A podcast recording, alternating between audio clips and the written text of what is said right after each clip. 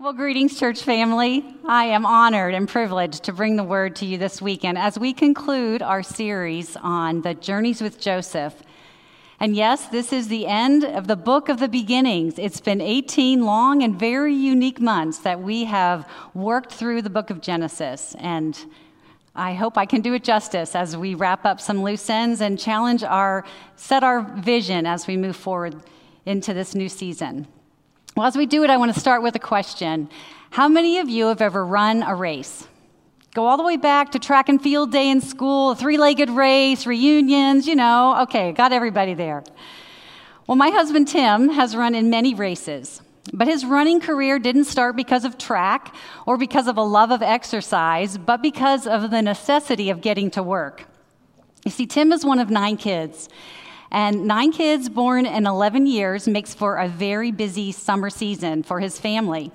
So, with all those places to go and job schedules to juggle, it was hard for anybody to consistently get a ride to work. Tim could often get a ride to work in the morning, but rarely got one home in the evening. And since home and work were about six miles away, and running was faster than walking, he started running home from work six miles every day. Well, after a summer of nearly daily six mile runs, he realized he had trained enough for a marathon. And so he ran a marathon that first fall. And that's when I met him, a marathon running new boyfriend in college. Well, I was inspired by this then boyfriend in college, and so I decided to run my own race, and I signed up for a three mile race on a Saturday morning. I mean, three miles, come on, right? I was young, I was in shape, no problem. I took a very confident warm up lap and started running when they hit the uh, buzzer. Well, unfortunately, I went out too fast. And my sprint turned into a slow jog, and then to a walk, and then the inevitable step up onto the sidewalk. I didn't finish that race. What was my mistake? Well, there were lots of them. But number one was I underestimated the task. I didn't consider what was, what was required of me to run that race. And second, I didn't plan, I didn't plan and I didn't train. I'm not sure what I was thinking, but I didn't run, I didn't finish the, the race. Well, I'm not sure if you can relate to my first race story, but the reality of not finishing a race is an experience shared by many in the Bible. A professor of leadership at Fuller Theological Seminary identified 800 leaders in the Bible. And those for whom we have enough information to analyze their life and calculate their finish, only a third finished well. Only one and three Bible leaders finished the race well. Now, you know some who didn't finish well. Israel's first king, Saul, he had all the right resume, but he didn't have the right spirit because he desired the approval of people more than the approval of God. King Solomon inherited a peaceful and united kingdom from his father David. But because he sought the temporal pleasures of earth, even all his wisdom couldn't keep the kingdom from falling apart. And some of Jesus' earliest disciples turned away too, because when they counted the cost, it turned up to be too high and they walked away. Well, Jesus was honest with them, and he's honest with us. This is what he says Enter through the narrow gate, for wide is the gate and broad is the road that leads to destruction, and many enter through it. But small is the gate and narrow the road that leads to life, and only a few find it. The road may be narrow and the way hard at times, but it is the most rewarding journey we could ever be on. Amen. Because it's the only one that leads to life. It's totally worth it. And I want to stand along with those who did finish well, the Josephs and the Pauls. And I want to say, I have fought the good fight, I have finished the race, and I have remained faithful. But that means I need to move out. I need a plan. And more than admire their outcomes, I need to adopt their training plan. But as I look at Joseph's life, I got to be honest, I don't want to live the same one he did. His life was full of twists and turns and real traumas. And yet, through it all, he remained faithful. And so, my question is how did he do it? As we seek to understand that, will you join me in prayer? Heavenly Father, that is our heart's desire to finish well. My brothers and sisters who are here worshiping this weekend, Lord, our heart's desire is to not step up on the sidewalk, but to finish the race well. Will you teach us, Holy Spirit, how to do that? Will you enlighten our minds and our hearts? Lord, will you lead me through the scriptures in such a way that it's understandable and clear? Will you grant us all the miracle of listening and hearing so that we can absorb what your Spirit wants to say to us in this place right now? Feed us, Lord, we ask, for we prayed in Jesus' name. Amen. Amen. So, these last chapters in Genesis, 48, 49, and 50, record the final events in Joseph's life as well as the final events in Jacob's life. And in it, we find the blessings over his sons and the prophecies he has for them. But before we look specifically at how Joseph finished, I want to go back to the portion of scripture that Pastor Allen has asked us to memorize this year. Since we're about halfway through 2021, I figure it's a good time for us to have a refresher. So if you haven't memorized it, you got six more months. We can keep working together and we're going to read Hebrews 12, 1 and 2 together as a way to frame our understanding and give us a launching pad as we consider how Joseph finished well. Therefore, go ahead, join me. Since we are surrounded by such a huge crowd of witnesses to the life of faith, let us strip off every weight that slows us down, especially the sin that so easily trips us up. And let us run with endurance the race God has set before us. We do this by keeping our eyes on Jesus, the champion who initiates and perfects our faith. Because of the joy awaiting him, he endured the cross, disregarding its shame. Now he is seated in the place of honor beside God's throne. Well, these verses highlight key elements that we can learn from as we desire to finish well. And they're elements that we can also identify in Joseph's life. And the first is this Joseph reminds us that we are part of a bigger story. Joseph heard about Yahweh's call to Abraham, the establishment of the covenant, the promises of descendants who would outnumber the sands on the seashores and the stars in the sky. Joseph heard about the stories of God and he witnessed God's faithful provision in his forefathers. He witnessed some of them come to fruition, but not all. But he still cho- chose to live a life of faithfulness, resting in God's promises. He lived with a full expectation that all God's promises would come to pass in God's perfect time and in God's perfect way. He chose to believe by faith.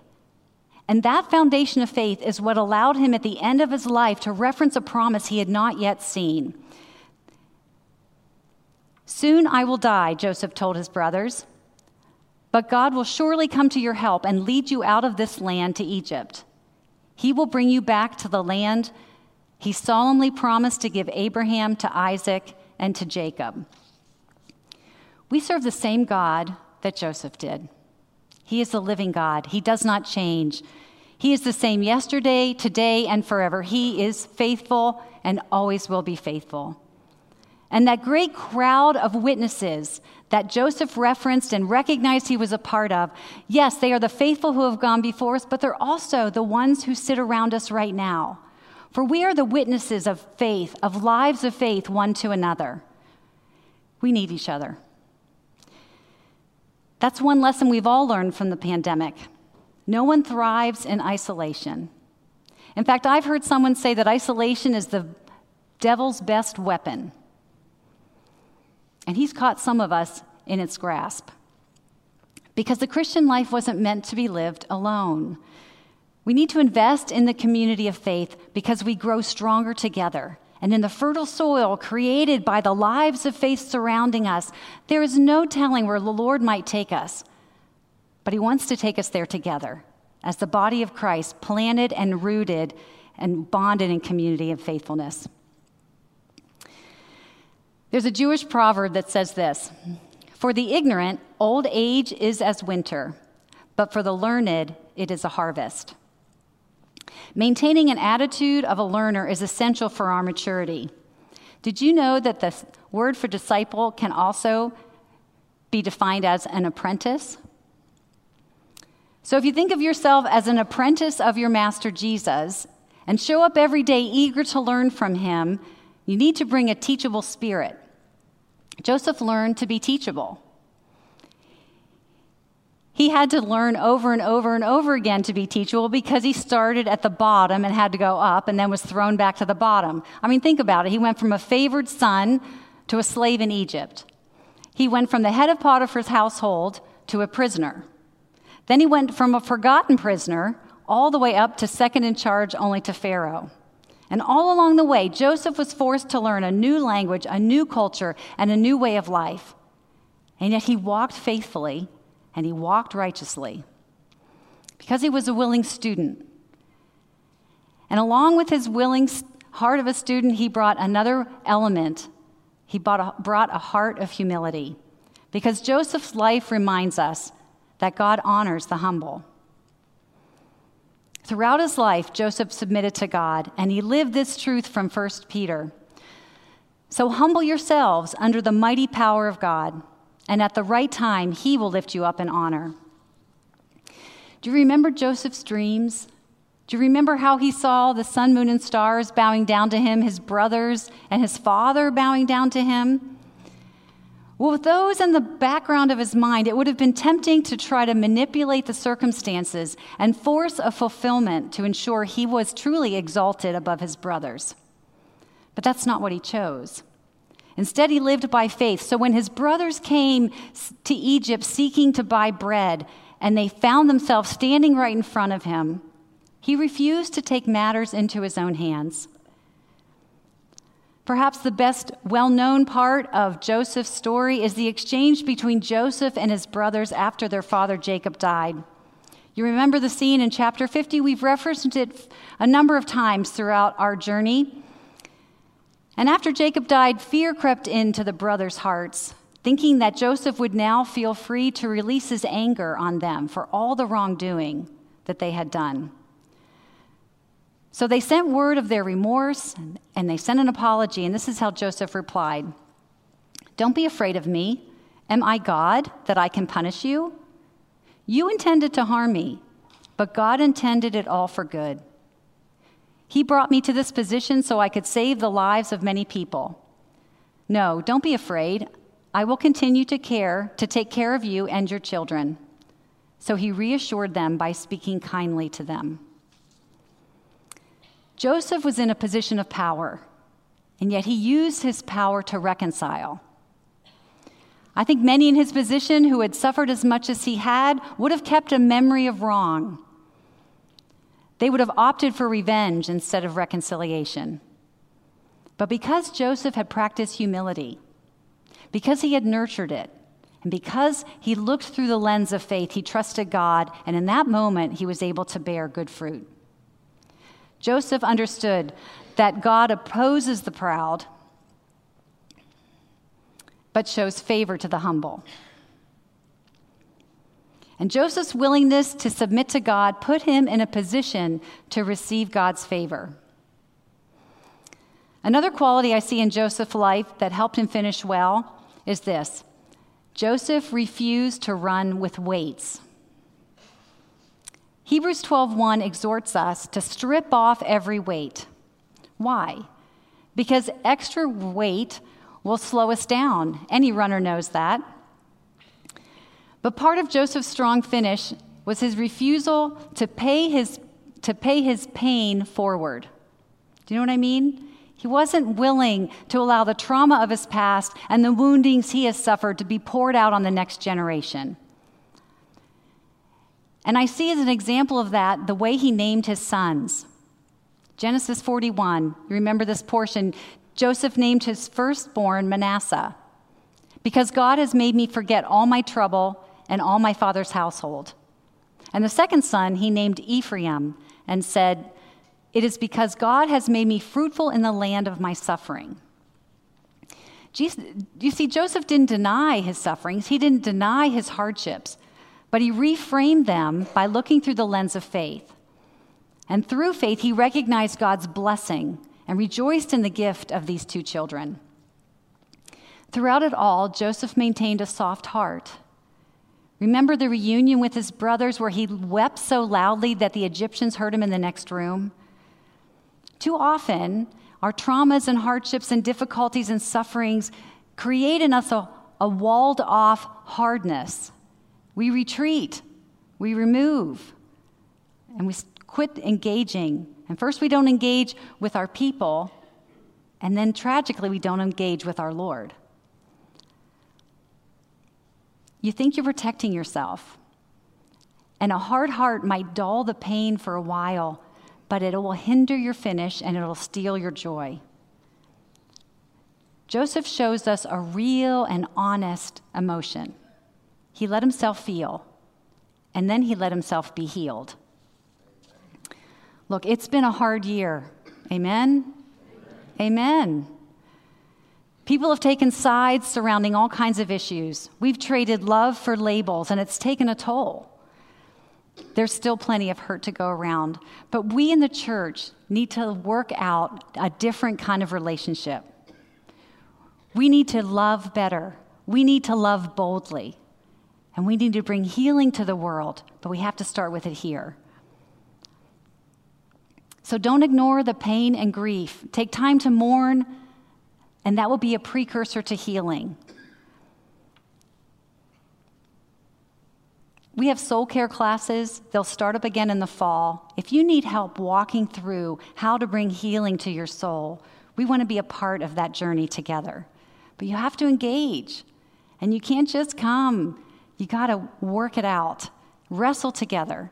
We want to do it. We want to model something different for the world real healed relationships in our own hearts and then along with one another. That's the kind of weight we want to let go of so we can run unencumbered. Well, there's another kind of weight the writer of Hebrews alerts us to, and it's sin. Sin is serious business and it has consequences. And as we studied this family over the course of this last year, we can recognize many uh, family sin patterns. We've seen lying, favoritism, sexual immorality, and even murder. And Jacob's first three sons forfeited their rights and their blessing because of their sin. Jacob said this Reuben, you are my firstborn, my strength. You are first in rank and first in power, but you are as unruly as a flood, and you will be first no longer. For you went to bed with my wife, you defiled my marriage couch. You see, Reuben was disqualified because of lust. And Simeon and Levi forfeited their place of honor because of their anger and violence. Simeon and Levi are two of a kind. Their weapons are instruments of violence. For in their anger, they murdered men and they crippled oxen just for sport. Now, hear me. There's always forgiveness, always forgiveness. But even in forgiveness, God doesn't always shield us from the natural outcomes caused by our sin. These brothers, along with the others, still inherited the land. God was faithful to his covenant he had established but they forfeited their blessing because of their sin. Sin is a weight, it encumbers us, and it'll mess up your finish. So Joseph and the fourth born son Judah received the blessings that the older brothers did not. But you may be thinking, why Judah? Well, he was a part of the plan to get rid of Joseph. And then he sinned again in his relationship with his daughter in law, Tamar, why wasn't he disqualified? Well, the Bible doesn't say it explicitly, but I see evidence of repentance in Judah's life. Remember when the brothers stood before Joseph in Egypt? It was Judah who served as spokesman for the family. He was the one who offered to take Benjamin's place, even to serve as a slave in Egypt to ensure that Benjamin would have a safe return to their father Jacob. You see, there's evidence of change in Judah's life. He turned from his previous manner of behavior and he acted differently than he had before. And once he turned on that road, he stayed on that road, and his life bore out the witness of his change. Because repentance is more than saying you're sorry. That's remorse, and it's an important first step. But true repentance requires a turn. It requires remorse, and then it requires you don't return to that same sin pattern. But you stop and go the other direction. That's really throwing off the weight of sin. And for Judah, repentance was a gateway to blessing, because look at what Jacob pronounced over his fourth born son The scepter will not depart from Judah, nor the ruler's staff from his descendants, until the coming of the one to whom it belongs, the one whom all nations will honor. Well, this word of prophecy spoken over Judah found its fulfillment in Jesus himself because Jesus was from the tribe of Judah. What an honor. And what a moment the right decision in Judah's life made to turn. Can you imagine the blessing we might receive for the same kind of decision to turn? Now, if you remember a few weeks back, Pastor George unpacked a key element in our own spiritual transformation, and it's something we also see in Joseph's life endurance. Because Joseph embraced endurance. Hebrews 12 says this Let us run with endurance the race God has set before us. So, how do you run with endurance? Well, before you run with endurance, you want to run the race that God has set out for you. You have to run your race. You can't run somebody else's. Just unfortunately, you can order your dinner on DoorDash and you can do curbside pickup for Chick fil A, everybody's favorite, but you can't order your spiritual life on Amazon. You just can't. And you can't sit really close to a godly person or have a godly mother or a godly husband or best friend and allow and want their spiritual life to rub off on you. It just doesn't work that way. The way to build physical endurance is with practice and repetition. If you're a runner, to finish the race faster, you train by increasing the number of miles or the pace of those miles. And you build spiritual endurance in much the same way repetition and practice. Spiritual disciplines are the way disciples of Christ increase their spiritual strength and capacity. And if you want some advice and training on how to do that, you're in luck because Pastor Allen is going to start a series on spiritual disciplines called CrossFit next week. So stay tuned as he coaches us for ways to increase our own spiritual muscle and build a stronger infrastructure so we can go further, we can run faster, and we can finish well.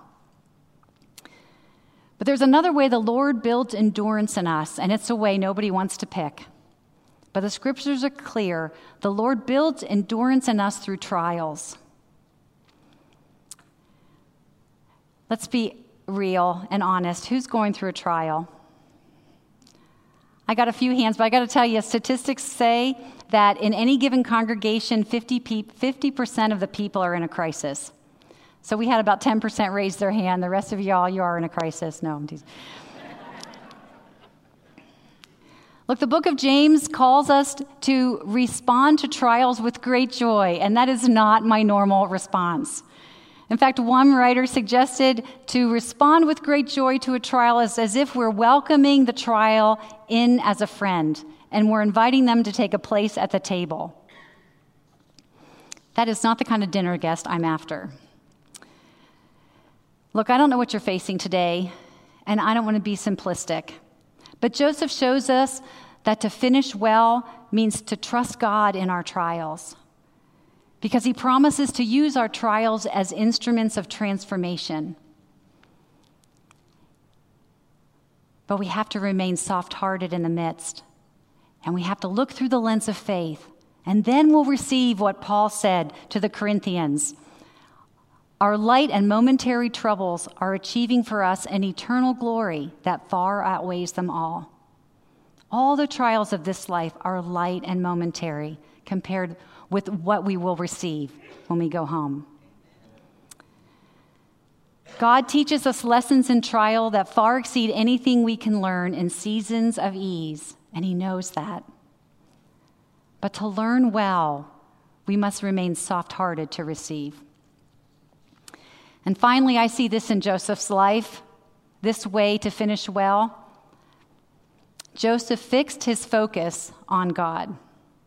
He waited on God. He watched for God. He maintained a patient trust. And he believed God was active and at work in even the most difficult situations he faced. And he never took away his gaze from God. He refused to focus on his circumstances. Do you remember Peter's mistake? What went wrong when Jesus asked Peter to get out of the boat and come to him on the water? What caused him to sink? He took his eyes off Jesus and he looked at the waves. We all do that, don't we?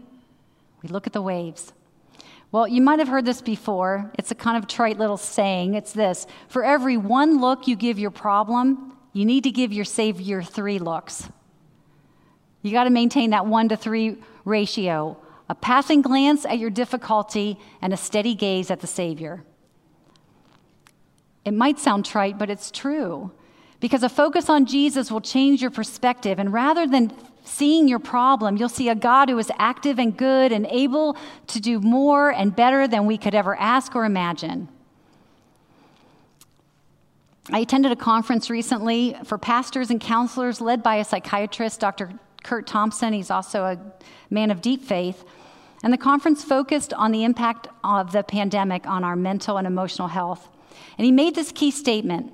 He said this We become what we pay attention to. We become what we pay attention to. So, what are you paying attention to? What fills your mind? Do a little thought check. Where does your head go in the quiet?